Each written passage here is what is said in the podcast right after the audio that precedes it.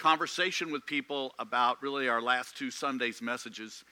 And I, I wanted to, um, so I've added on this. Actually, we're starting a new series today. We're going to delay that a week because of the questions and really positive questions, good questions um, that I have had. I felt like there was more meat on that bone that needed to be addressed. Uh, the last, uh, really, week before last, we talked about uh, money. And you have kind of two kinds of churches one of them that love to talk about money, and, and churches that really aren't very comfortable talking about money because it's, it's a sore topic for so many people.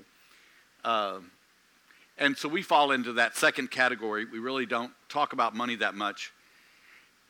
Our, our challenge with that is that in the life that we are called into in this world, when we look at what we've been looking at in the series about being stewards of time, uh, of our talents, our skills, our gifts, and if we can begin to recognize the scripture paints a very different picture of you and I than we often get out of the world, even though we know, we know how to operate in it.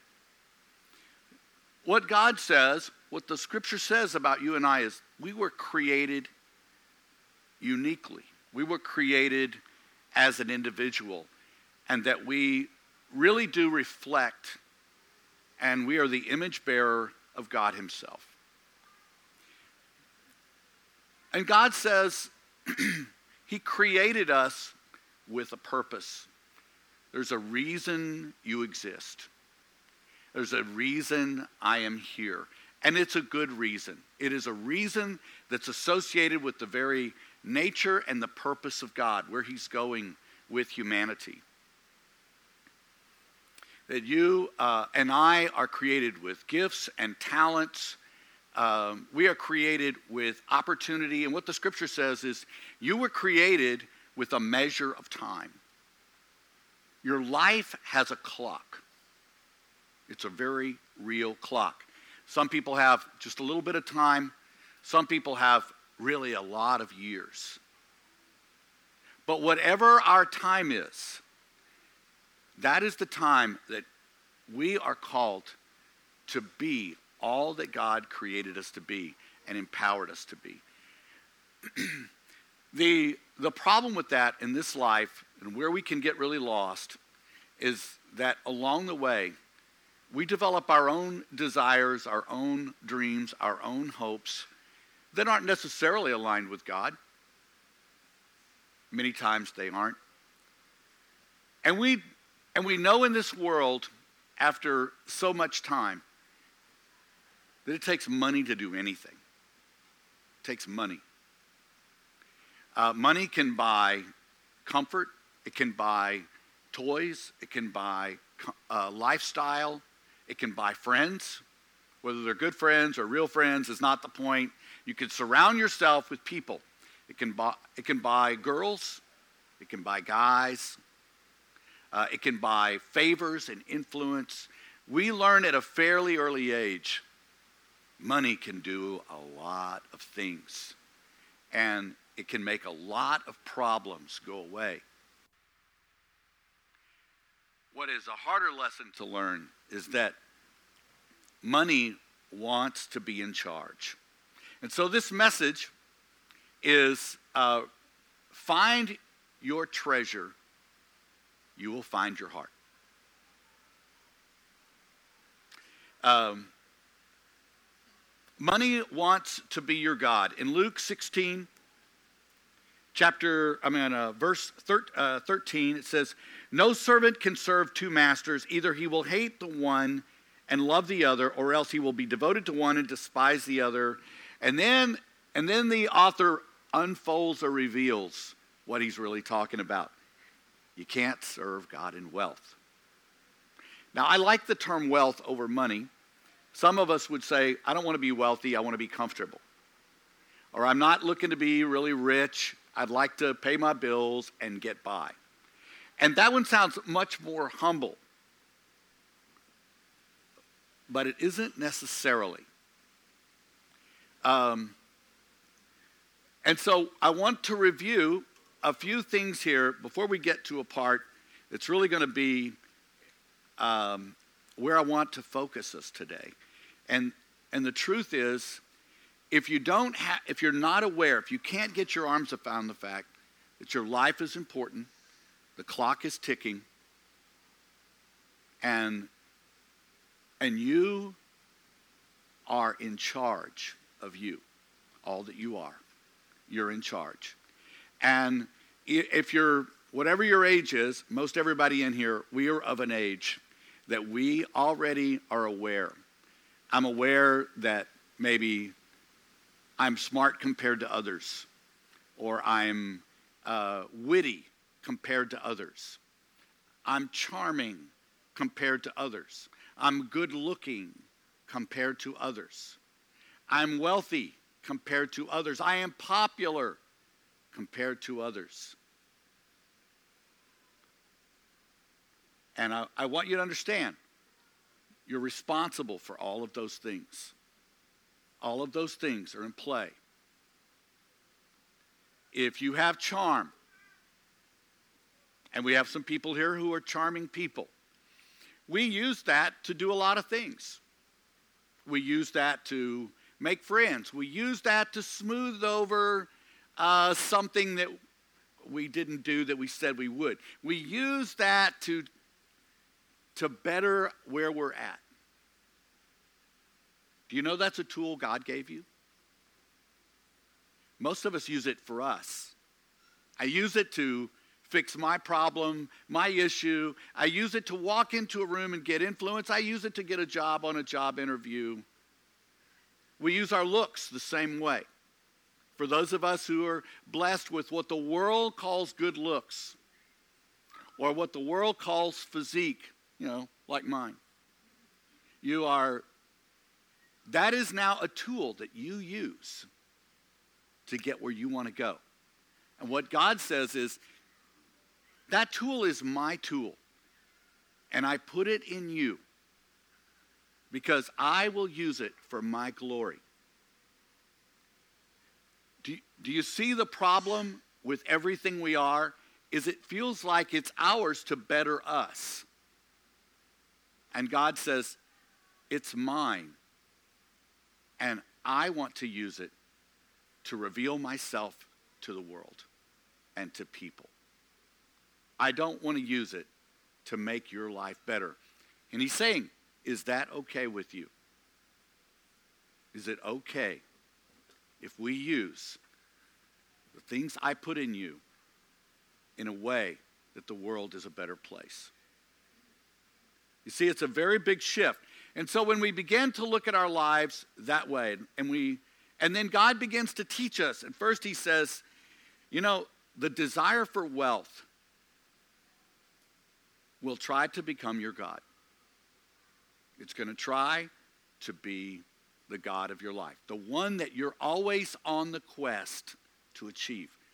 That's, that's all it, it it's not about bowing to your wallet. I'm going to bow to my wallet. It is about, it's the one you think about. It is the, my precious. It is the thing, even though you may not use that language, it's going to make everything better in your life.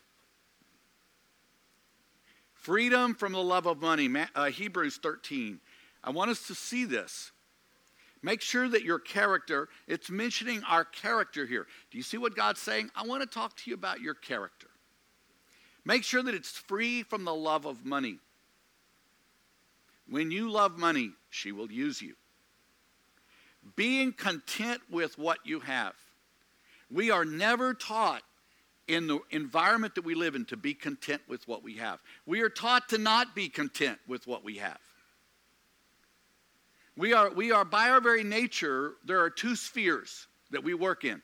One is the one immediately around us, that's the sphere I live in, and then the sphere that I wished I lived in. You know, I rent a 60 year old apartment or 50 year old apartment. I wished I lived in a place that was not that. That's the sphere I want to be in. This is the one I'm in. I remember there was a time when I was, um, oh gosh, how do you say this nicely? Um, I was just so above all my friends. I, I felt like I hung out with just people who were socially challenged. And I remember sitting with this group one time and I think, what am I doing here? It's the land of misfits. And what does that say about me, right? They probably were thinking the same thing about me. what am I doing here? You see, when we are in that sphere and I can see the beautiful people, and that's where I'm trying to get to. See, so we have two spheres one I'm in and the one I'm trying to get to. And, and the author is saying, you know, if you don't learn to be content where you are, you're in for a very difficult life. Because you're going to want what you don't have. You're going to spend your time working on how you can get what you don't have or be who you are not. You're going to work hard. And then when that season struggles, even if you get there, and something happens that doesn't go well, and life is full of seasons that change. And what God says is contentment is not about your circumstances, it's about your heart and your treasure. So his lessons are careful. The love of money, the pursuit of wealth are, are a trap for you. They will rob you being content. Be content in your circumstances. In that, he says, I will never leave you. I will never desert you. I will never forsake you.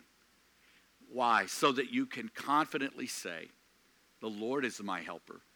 He is my money. He is my wealth. He is the one that looks after me. I will not be afraid. I don't have to be afraid of man. Riches is a trap. We also learned that to be faithful in what we have been given to work with. As I counsel people, I counsel on relationships and money. Those are the two things. That's 95% of my dialogue with humanity. Relationships that are gone south, most of them, and money that has gone somewhere or goes anywhere but to me. Luke 16, same place. He who is faithful in the very little things is faithful also in the much. He who is unrighteous in very little things is unrighteous also in much. Therefore, if you are not faithful in the use of unrighteous wealth, who will entrust you with true riches? If you have not been faithful in the use of that which is others, who will give you that which is your own? You see, the scripture goes on to train us. Train in the small things. If your job is a minimum wage job, are you doing it well? I mean, is it beneath you? Are you surrounded by people at Taco Bell wondering, what am I doing here? The scripture would say, be faithful with that minimum wage job. Be faithful. Be faithful with what you've been given to do. It's training you here. Do you see that? It's saying, here's how you need to approach this. It's a minimum wage. Don't be fooled. If they raise your salary to 100,000 a year, your attitude will not be different.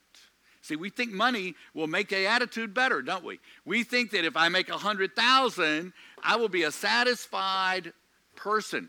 And the scripture is saying it is not true. You won't. Be content. Let your attitude be at the lowest level when you are ignored, when you are overlooked. Be content and do it with all your might. Be someone who lives that way. I'm going to bring that up again in a minute. uh, I say it this way, this is trustworthiness in you. If you don't do it when you're poor, you won't do it when you're rich. If you won't use a small amount of your time to follow God, you won't use a larger amount of time to follow. If you won't sacrificially give with little, you will not sacrificially give when you're well off. If you don't have a lot of money, it's training time. If you, if you want God to bless you financially, learn how He does money. He is, he is serious about money.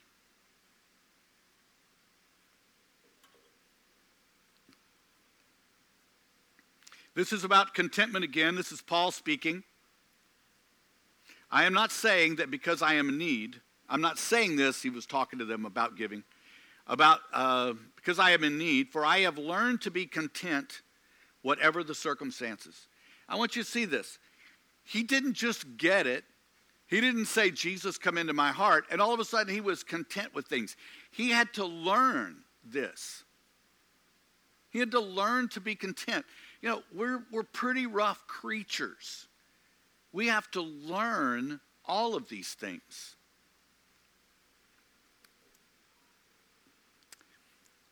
I know what it is to be in need. I know what it is to have plenty. I've known both sides. You see, the key is not to try to stay in one versus the other. The key is for neither one of them to control you. Does that make sense? The key is that having a lot will not change you and control you, and having nothing will not change you and control you. That is arriving. Because if you can't get there, then you are always weak. You are always vulnerable to your circumstances, and they will own you. They will own your soul. They'll tell you when to be happy. They'll tell you when to be sad. They'll tell you when to be dissatisfied with your spouse. They will tell you all of these things and make demands upon you.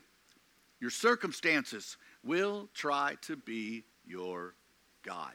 So you see, in our lives, it kind of turns out like this my circumstances are making these demands. And it's telling me how to live, how to feel, what to think, how to view you, how to view myself.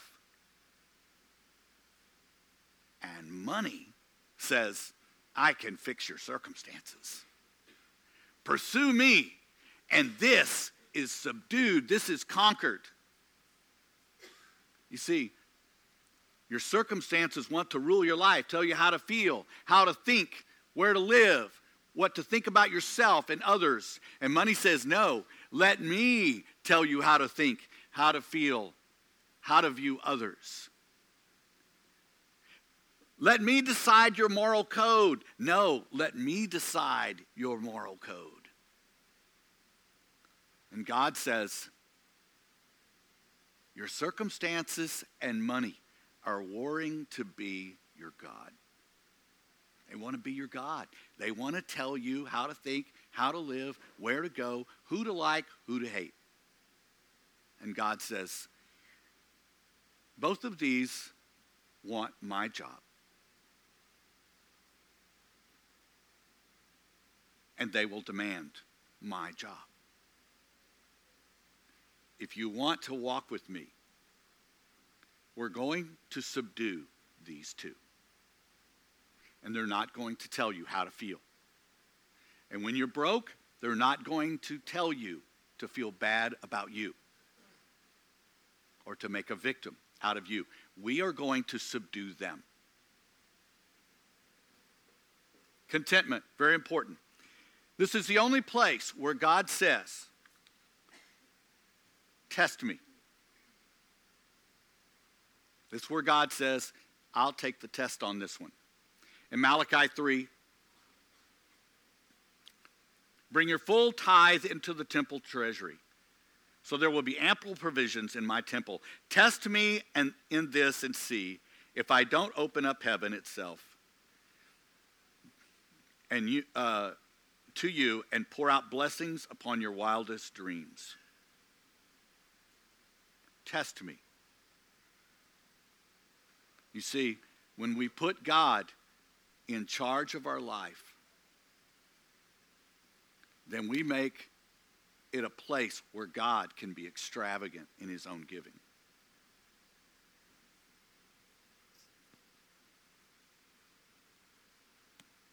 He says he will defend against marauders, protect your wheat fields, your vegetable gardens against plunder.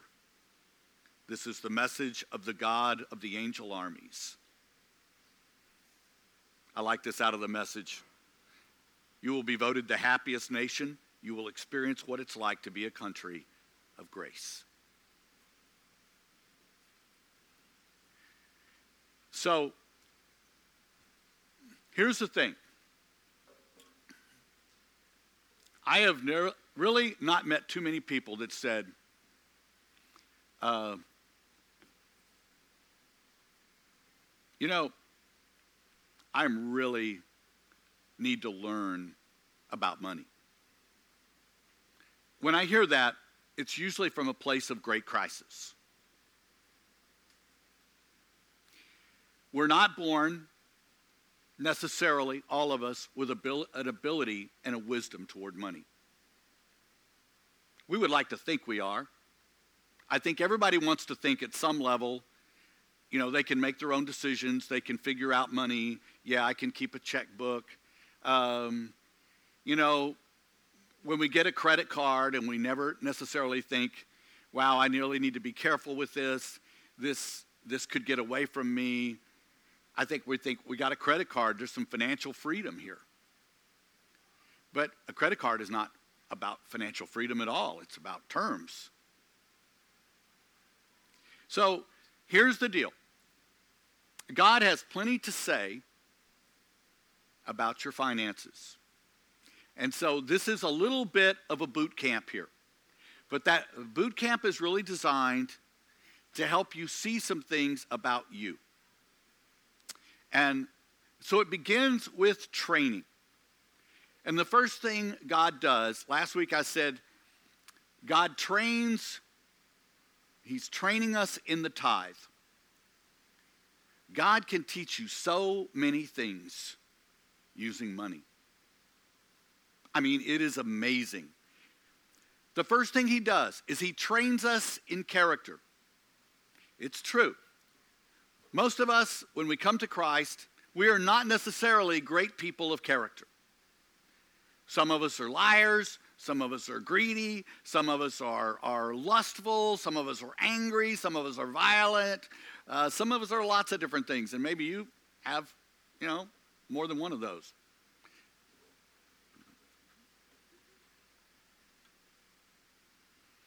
Or maybe things fall away from you. So here's what I want us to see He trains in character, He will train your wiring. You have wiring. We're going to talk about your wiring. You have strengths, you have weaknesses, you have talents. We don't throw away our weaknesses and lean into our strengths. We don't throw away our strengths and lean into our weaknesses. We let God develop and train them. We're here to be trained, not to be shut down. We're here to be trained by God. He will train all of those areas because untrained, we're just all over the place. Some people figure out money, many of us don't. Old habits. God says, stop trusting your old habits. We began this series with really looking at the year. Do you want this year to be different? You won't do it with last year's habits. You'll be pretty much the same. Don't trust your old habits. God's going to be replacing habits. He's going to replace idols. He wants to replace circumstances. He wants to replace money.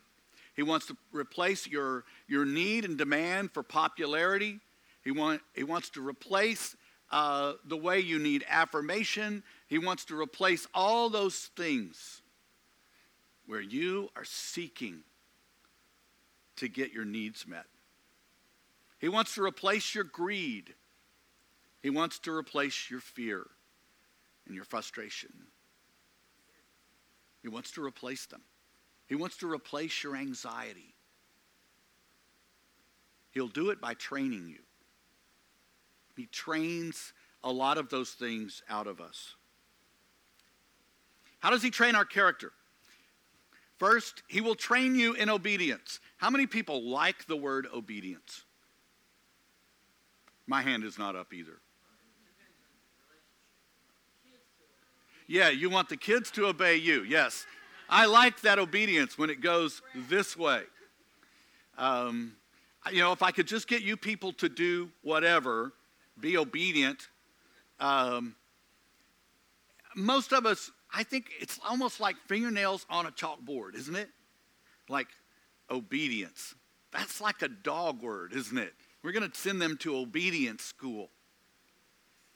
You know, obedience, when it comes to God, it's more like this I want you to do what I've told you is going to work. And the reason I want you to do that is because it will work for you. So we begin to take this risk on I'm going to do it. I'm going to do it because God said it was a good thing to do. And I'm just going to do it because of that. You know, Peter, we have a story in the scripture. Peter was in a boat with his buds, and they, and they were fishermen. They're pros. They do this for a living.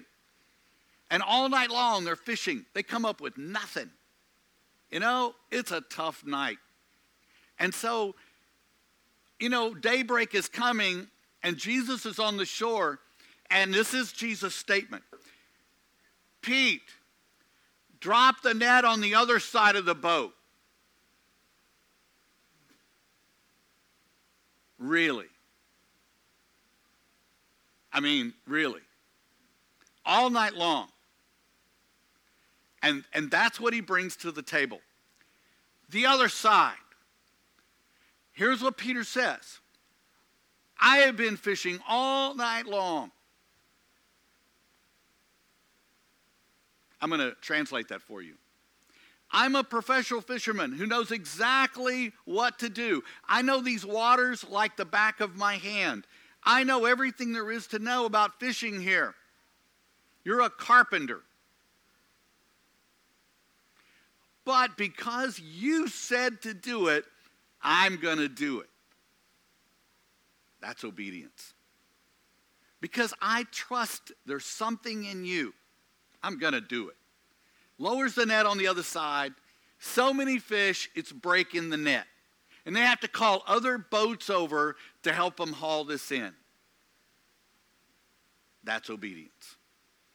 You don't have to necessarily see the logic of it. There's no logic. That side of the boat, that side of the boat. This is not like the Titanic. This is a boat, you know. This is this wide and probably five times this long. So if the current is right, the net will be in the same place. You see, it's obedience. And that's what it sounds like, and that's what it looks like. I'm going to do it because of who you are. That's obedience. The scripture gives us a lot of things to follow.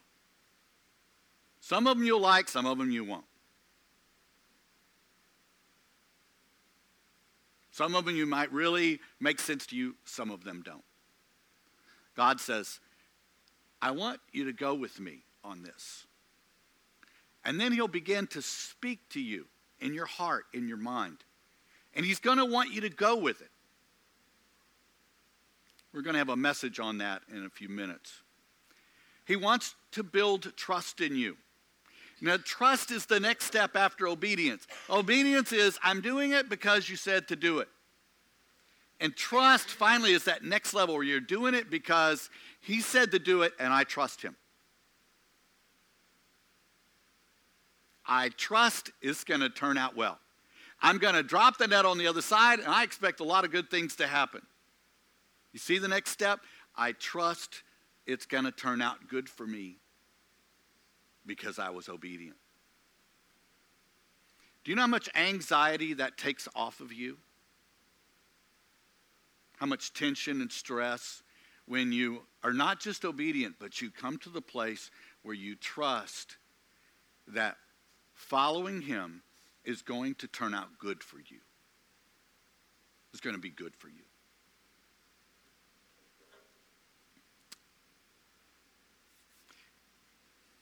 He trains us in patience,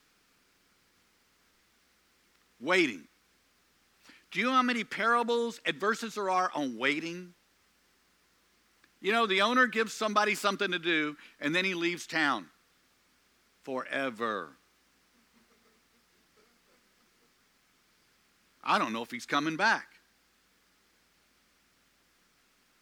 But you were given something to do.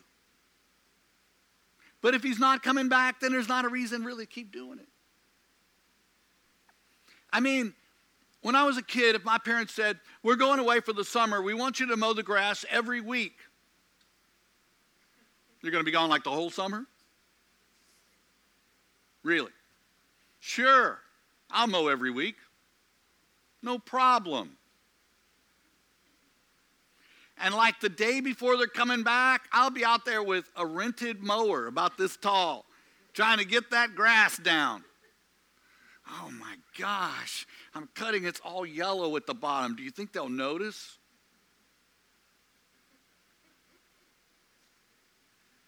That's what Jesus, those are the examples he gives. Like, wow, they've been gone a long time. I think they must have died on the road somewhere.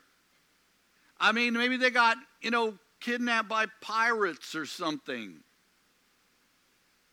I don't want to keep doing this forever. If they don't come back, I'm going to be doing it forever. Like forever. You know, the scripture would say, waiting teaches you so many things that you don't want to do. Waiting, waiting. I'll die waiting. Some of you are terrible at waiting. You know, your mind works. If a freeway is backed up, you get off at the exit so you can get back on at the entrance there because you get around some of these cars and some waiting. Because waiting is evil. But God says, no, you're evil. You see, waiting works it out of you. Waiting. Not only is waiting okay, one of the primary ways that we are changed. It's one of the ways he slows us down. I'm going to get some surgery to help with my back. And uh, Melinda and I went to the doctor uh, Friday. Uh, he kind of worked us in. And, uh, you know, so, you know, it's kind of talk about when do we want to do this. And my thought was, how about this afternoon? I got the time. What, what do you got? Uh, you know, do I need to pull my shirt off? Are we are we ready to go here? I was I am ready. You know. No, we're going to wait. And we're going to talk to the insurance company, and we're going to talk to the cardiologist, and we're going to talk to everybody. Yeah, we're going to wait. And we don't know how long that's going to go we're going to get to wait. I don't like to wait. I'm not a great waiter. Um, you'll find change in the wait. You'll find you've changed. If you let God teach you in the waiting. Kindness. Contrary to what many of us think about ourselves, probably most of us aren't that kind. We're kind to kind people. We're kind to nice people. Sometimes we're kind to older people. Sometimes we're kind to babies. Some of us secretly aren't kind to any of those. It's a baby, it's a loud baby. I like old people, but they need to never drive because I don't like being behind them because I have to wait. and I'm a kind person. See? That's, that's the kindness that is subject to our circumstances and people. But there's a kindness, and it will, you will see it in money. You will see the kindness. He trains our character in self control, another term that many of us are not always totally comfortable with. Self control. Think about if you don't have self control, think about what you have. There's not even a real word for that, is there? I am uncontrolled. How about this? I'm really not able to control myself. Or how about this one? I'm out of control. Somebody walked to you, so you out of control? It's a good question, isn't it? Are you in control of your body? Are you in control of your, your tongue? What you're saying to people? Are you in control of your money? Self control is a powerful thing. And contentment, which we already talked about. What can make your life satisfying or dissatisfying?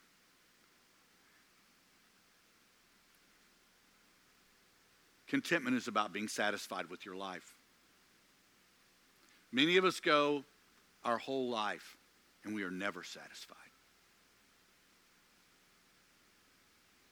The church is not different. The church is full of people who don't have any control, they're not satisfied with their life, they struggle with their circumstances, telling them who they are, what they are, what they're not, what they will never be, that they can't get a break, that everybody gets the break but them. And then money, which is saying, if you'll just go get more of me, I can deal with these guys. The church is full of people, unfortunately, who never really run their race. Scripture says you have a race to run. But most of the time, we never really break stride. So, here's what we're going to do. If we could pass out, uh, I, don't want, I, don't want, people to pass out, but we're going to pass out a handout and, uh, and some pins, I believe. Uh, anybody that wants one? Uh, well, just go ahead and take one, and if you don't want it, you can color on it.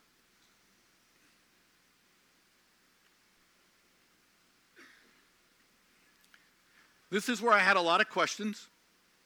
So, this is a clinic, for lack of another term. And uh, I think we have pins that we'll be handing out to people.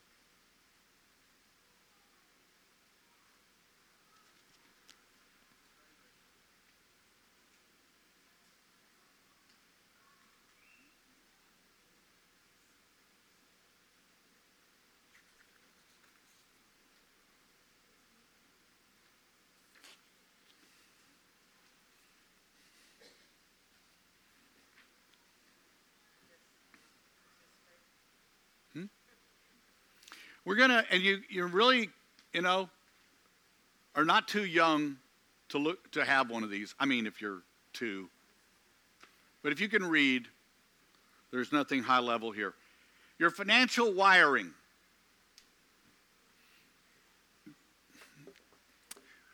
Here's what I here's what I normally find. People kind of fall into three different categories. You can be a spender, a saver, or an investor. Um, and I just have a few definitions here. Spender, one who often sees things they want or need and will try to figure out how to buy them. Uh, they can usually justify the purchase even if the money is supposed to be for something else. So the mind is saying, oh man, I sure wish I had that, or that's cool, or you know, gosh, man, I wonder if I could get that next payday, or maybe I could put this off and do this. Uh, maybe I can do this and this. We're working hard to make the buy. And here's what normally happens people who are spenders feel good in the buy. They get that thing, they're telling other people about it, they like to show it off. It might be the new toy, the new thing. Um, and so these people don't hear this as a negative thing. These people aren't bad people. This isn't a bad trait. So if you say, wow, sucks, I'm a spender. Um, all of us spend, right? All of us spend on different things. All right. The next group, saver. They feel better when they're buying the thing they want. You feel better to hold on to your money. It just makes you feel better. Uh, you might even feel some guilt or some anxiousness when you're spending monies, even though they're available. And you feel like savings is always the better road. It's always the high road. Now, I realize some of you may look and go, yeah, that sounds good to me, or the other one sounds good to me. It's really not about what sounds good to you. It's about kind of how you tend to operate. That's it's an honesty thing. And then the third one is investor. You feel better when you're engaging in a way uh, to make a better return on money you have. You, you, the idea of just having an hourly wage or a paycheck is not interesting. There are other things you would like to do creatively with that. You believe there are ways to get ahead beyond the wage you earn uh, likes and believes. And people are typically hopeful that someday they're going to be in the right place at the right time for the right deal that's going to change their financial position. Hope kind of springs eternal with these folks. All right, so here's what I'd like to, you to do. Uh, you've got there at the bottom, uh, you know, how do you feel good? And so I'd like for you to put a number, um, like if probably your primary one, because you might be, you're probably a little bit all these.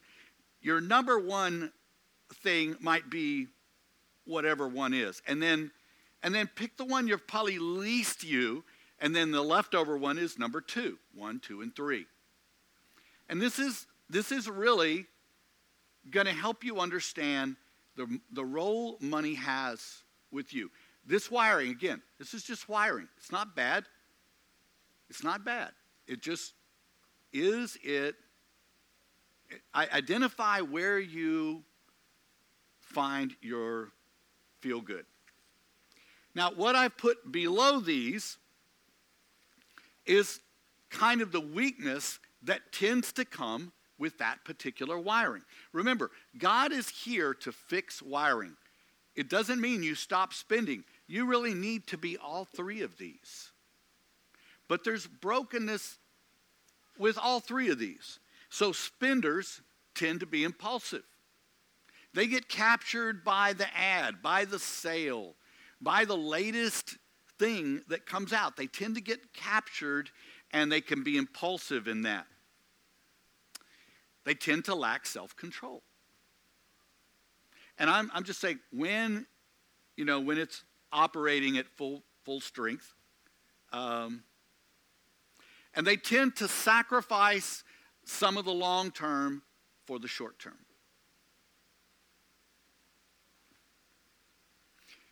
There's often a little bit of an issue with obedience, and patience is usually not their friend.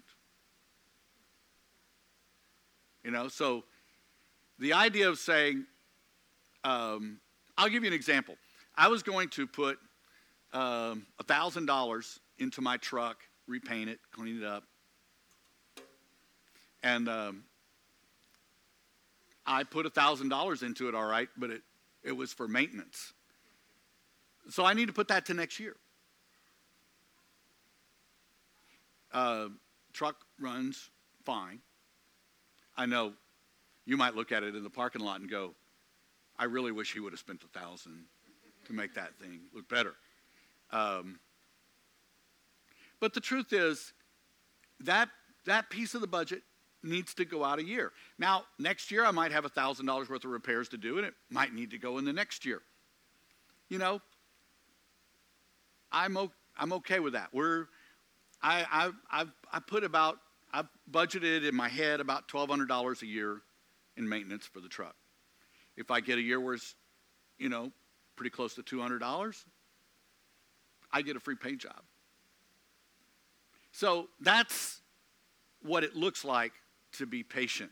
Don't get me wrong. I'm not trying to communicate to you I am patient. All right. I'm just saying that's what it would look like.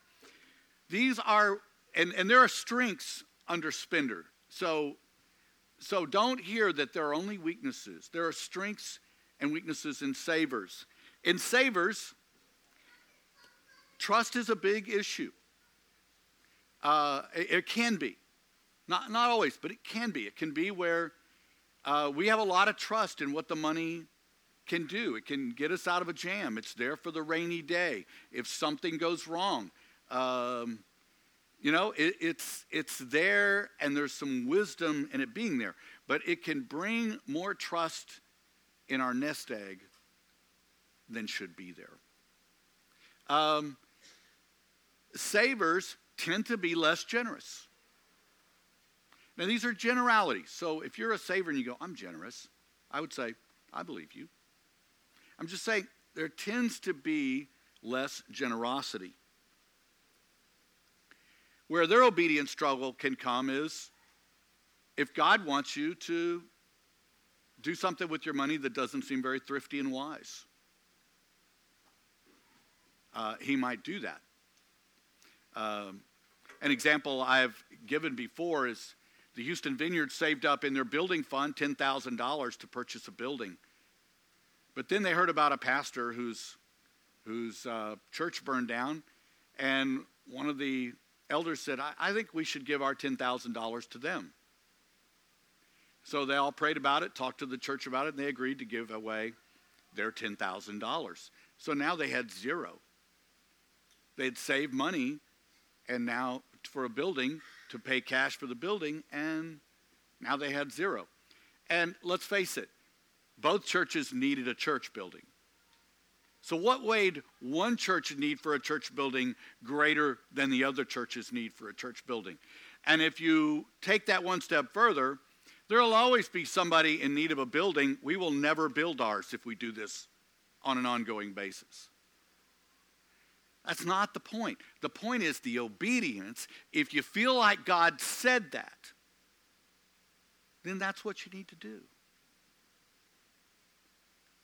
You need to be obedient and trust that good things will happen for you. And so within a year, uh, they got a building that they had already been turned down for. Uh, and they actually, God told them to put in a lower price. They put in a lower price. Not only did the guy give the building to them, but he, or sell it to them, but he gave them a, another building and the land free of charge to go with it. And then he decided he would carry the note at a very low interest rate. All that happened because they had zero money in the bank. You see how following God is not always logical? It's not, it's not always, you know, Put the net on the other side of the boat. And then uh, they often can sacrifice short term for the long term. The third one is the investor. Investors can be impulsive. When you see Microsoft dips down to, you know, X number for share, and you go, I got to get in on that. And so you, you know, mortgage everything away and buy Microsoft, and then you go tell your spouse who's not pleased. In marriages, I often find that you have a saver and an investor married, or a spender and a saver married. It can be a little creepy. You know, those are tend to conflict. In the investor, you know, greed is often a player can just get a little too greedy. Um, patience can be an issue. Trust and obedience can be weak spots for the investor. So, You've got a one, you should have a one or a two or three over each one of these. And, and here's, so here's what I want you to know. I want you to know now you have a good idea of the things God is working on in you. I'm not saying they're not doing well in them. I'm saying these are areas that God can easily work on just because of your wiring. Now, if you're, let's say, um, a one in spender, um, you're a two in investor, you're a three in saver. And what I want you to know is there's some of these that are in the same ones, isn't there? In all three of them, like obedience. You, we have to work hard to be obedient. We have to build that in. Next, I want you to look at your second page skills and experience.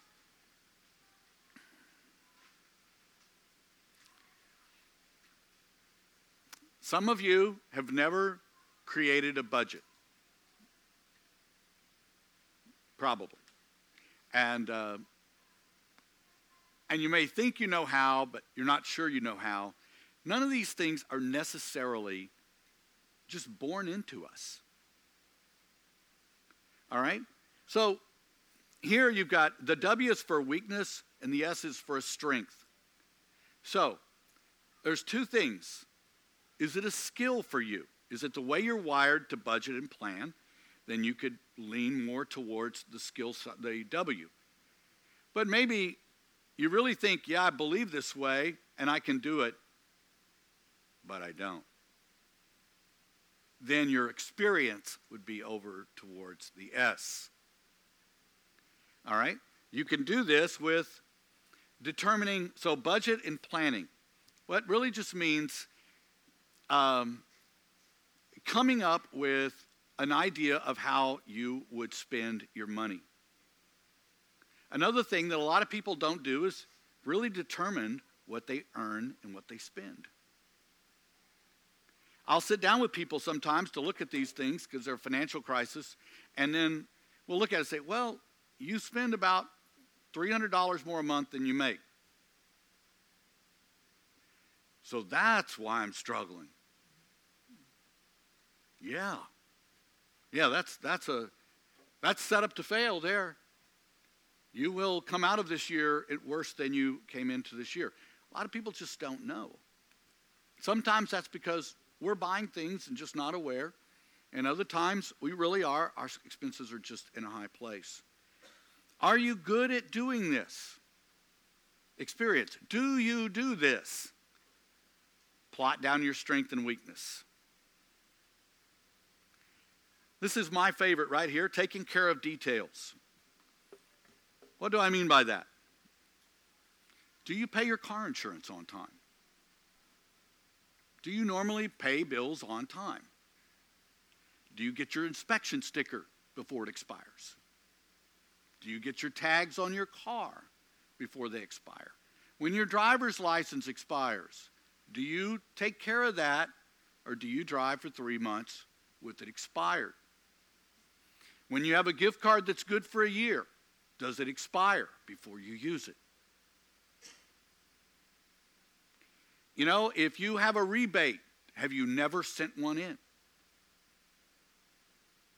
Are there things that you could benefit from, but you just won't do the paperwork to do it? Medicare, child care, the list goes on. You know who you are. IRS. You know, you know who you are. You, it's not that you don't know how to do these. That may, may be a skill you have. Um, but you get busy with life or non-life, anti-life, you do something else and you're, you're not there. Uh, if we could.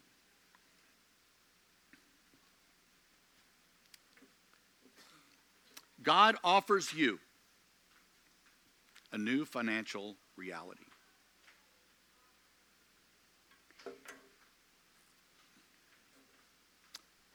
Um, do we have an extra one of these things?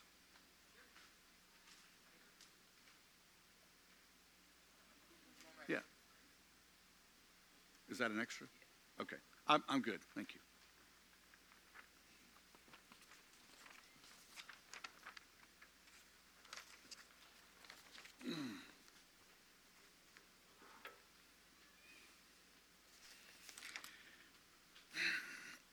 I don't know that I put the other one on a slide. I might. Um, I, I, needed a copy of the bottom. Uh, are you generous?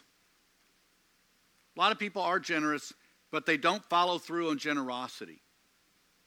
They think about, oh, we should help them. Oh, I should do this. But we never quite follow through on that generosity. These are places God wants to help us. So, at the bottom, I want to share with you strategies and goals. Get help where you have weak spots. Don't go it alone. Find, find some help and, and you're on a quest to find someone who's going to help you in those weak spots. And I'll just tell you, for me, you know, taking care of details, that's my arch enemy. And my wife, she's a powerhouse right there. Um, find, find people to help you succeed. I don't want you to feel guilty or ashamed. I want you to know God is training us. And one of those things is there's a humility to go to somebody and say, Can you sit down with me and talk through details with me? And then I want to write down all the details I need to take care of. And then why don't you call me every day and make sure I'm doing that or help me do some of them? You know, get some help. Get somebody to help you cross these lines. Because if we were going to cross them alone, we already would have.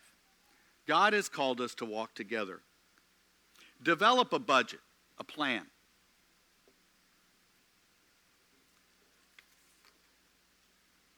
Give a tenth of your money to the church. Let it go. This is the part where God says, bring it, bring it into the church. That way you don't have you don't get anything from it, okay? Then the church has money to help people. The church has money to invest in people. We have ways of taking care of things. This is what God says. Let it go. Trust me. Deal with debt. Get somebody to talk with you about it. Train your generosity. I cannot express to you enough. I think generosity is a critical thing that the church and every member needs to be really, really good at. I see a lot of untrained generosity in the church. I'm not talking about necessarily here, I'm talking about in the church. Um, untrained generosity can look like this um, I'm going to give that girl a really good tip today. I feel generous. Of course, she's drop dead gorgeous. But what if it were a dude? You know, well, I'm a little short, so he's going to get a little short. Honesty in your generosity. How about like this? Uh, this is one I'm actually very familiar with. I got $460 back from the IRS, and there was this person in need, and uh, I gave it all to them. That sounds great. That sounds like a nice testimony. However, what I know and what other people in the room knew is this person owes everybody in the room.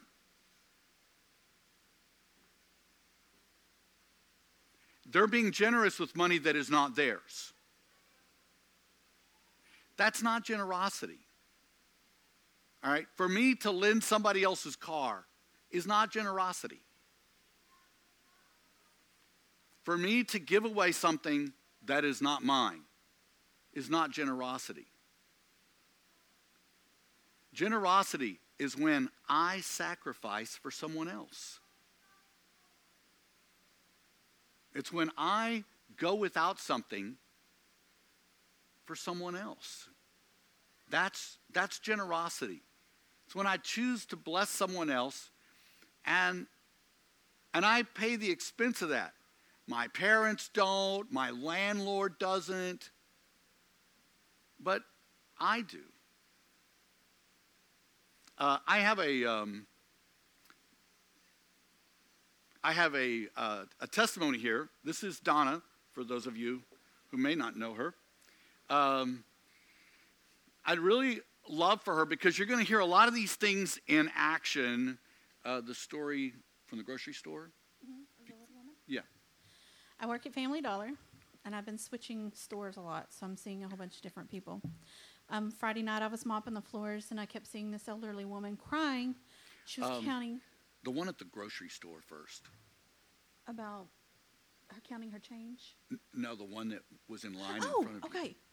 It's great when you have so many stories that I'm having to correct her on which story I want. Okay. Um, so a couple of weeks ago, I was in Kroger, standing in line, pretty decent line. Um, there was a woman standing there, um, had a baby, two babies in tow. Um, she had all her groceries in line, and I kept wondering how come people were getting so aggravated and agitated, cussing, just trying to rush this woman along in the cashier. Um, I didn't think anything of it. I was sitting there on my phone. And all of a sudden, it just kept getting louder. And I felt my body move from my position, immediately put my phone down, moved to the side, and I gravitated towards the woman. I wanted to know what was going on. At least I thought I did. I go up and she's upset. She's crying. She's doesn't have enough money for her food, her groceries, her diapers. It we that week were struggling to get parts for Cody's vehicle. I had no money. I had thirty dollars on me. That's all, and that was to try to get his part for his for his Jeep. Um, the woman's bill was twenty seven dollars, and without even thinking, just I, was, I I gave it to her. I said, "Here, take it, pay for it." And of course, she was, "No, I can't do that." And I'm like, "No, I I I, I, I, I want to. This is something that God is telling me I need to do. So I pay for her bill, and the people behind me, they're just standing there looking at me. And I thought, you know, if I didn't touch the woman that was there, I was working on the people that were in line that were screaming and yelling and cussing and fussing over her Having to wait. having to wait because she had no money. So that was my giving. That I, I, it was something that God was doing. It was not me. So you had to put your groceries back. I put my groceries back. I went in, had some bread, milk, blah blah blah. That I put everything back and gave her the money. So the Lord urges her. That's what it's like. You need to stay there.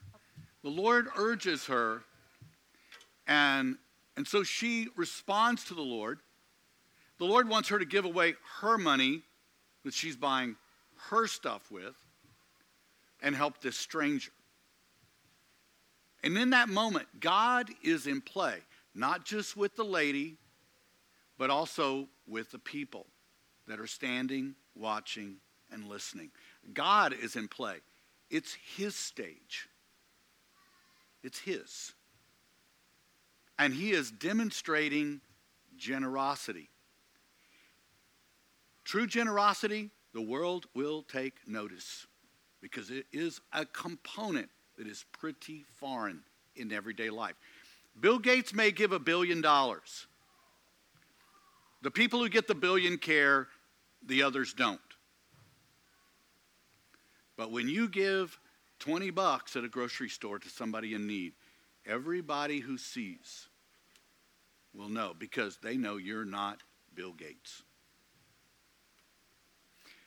Also, God was on stage with her.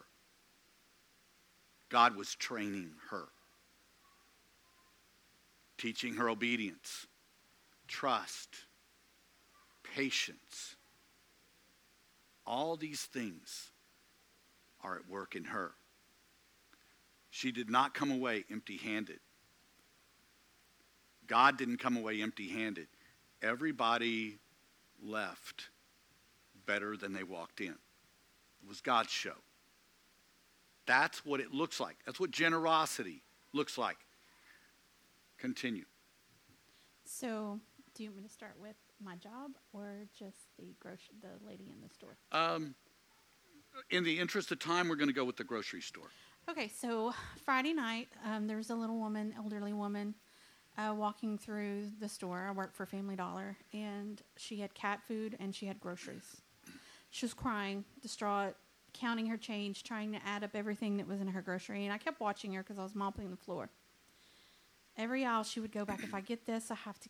I have to put this back. If I do this, that my cats won't eat. This is my food. And I just kept watching the struggle that she was going through. She gets up to the register and she tells Charisse, uh, my cashier, that says, I cannot go over $9. And in her basket, she had every bit of about $20 worth of cat food and regular food. And she says, I cannot. That's all I had. And she has a bag of change. Um, I'm sitting at the kiosk and uh, doing some paperwork, and I look over, and she's immediately just crying again. And Charisse had told her it was eighteen dollars and ninety something cents, and she goes, "I need to get my cat food. I'll put all my groceries back." And immediately again, I just stepped up, walked over there, and I said, "No, you're going to get everything tonight." She goes, "I don't have the money." I said, "It's okay. I've got it." And I paid for her groceries. She gives me a hug and a kiss, and she goes, Why did you do that? And I said, Because that's what God wants us to do. Maybe one day you'll be able to do it for somebody else. She leaves, and 30 minutes before closing time, I get a phone call from her. She's sobbing on the phone. And she's saying, I want to thank you for what you've done. She goes, Because the $9 that I had in my bag, I'm able to make my church tithes this week. So she took the money that she had in her bag to give back to God because I was able to give her what I had. And she says, I've never, she goes, I, have never had that happen. Charisse, my cashier, was in awe and says, It is amazing to see God working his magic and his, his wonders through you. She goes, It's something you don't see every day. And she kept going on and going on. But for me, it was it it was God doing all the work. I was she said, I wanted to give you that nine dollars and I said, No ma'am. I said, You continue with your church tithes. I said, Give it to God. That's that's that's all I could ask. So Thank you. Mm-hmm. When we when God can get it out of our hand or our bank account, He can also put it there. He can safely park it in your hands if he knows he can safely move it from your hands.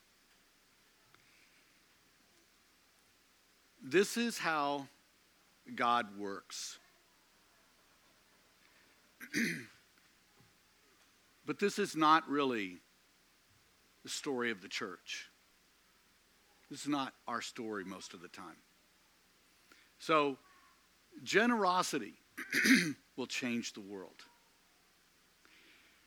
Churches will spend thousands of dollars doing evangelism. They'll hand out bottles of water to people who already have a bottle of water.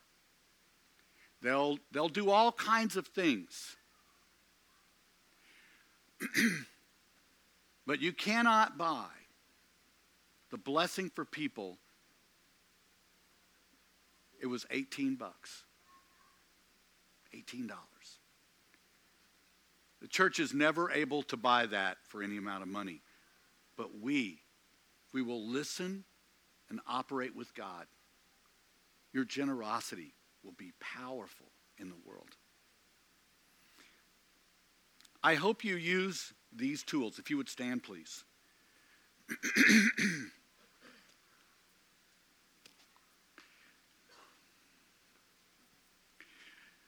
This is about knowing where God is working in your life. He's tearing down the strongholds of your circumstances, the stronghold that money can have.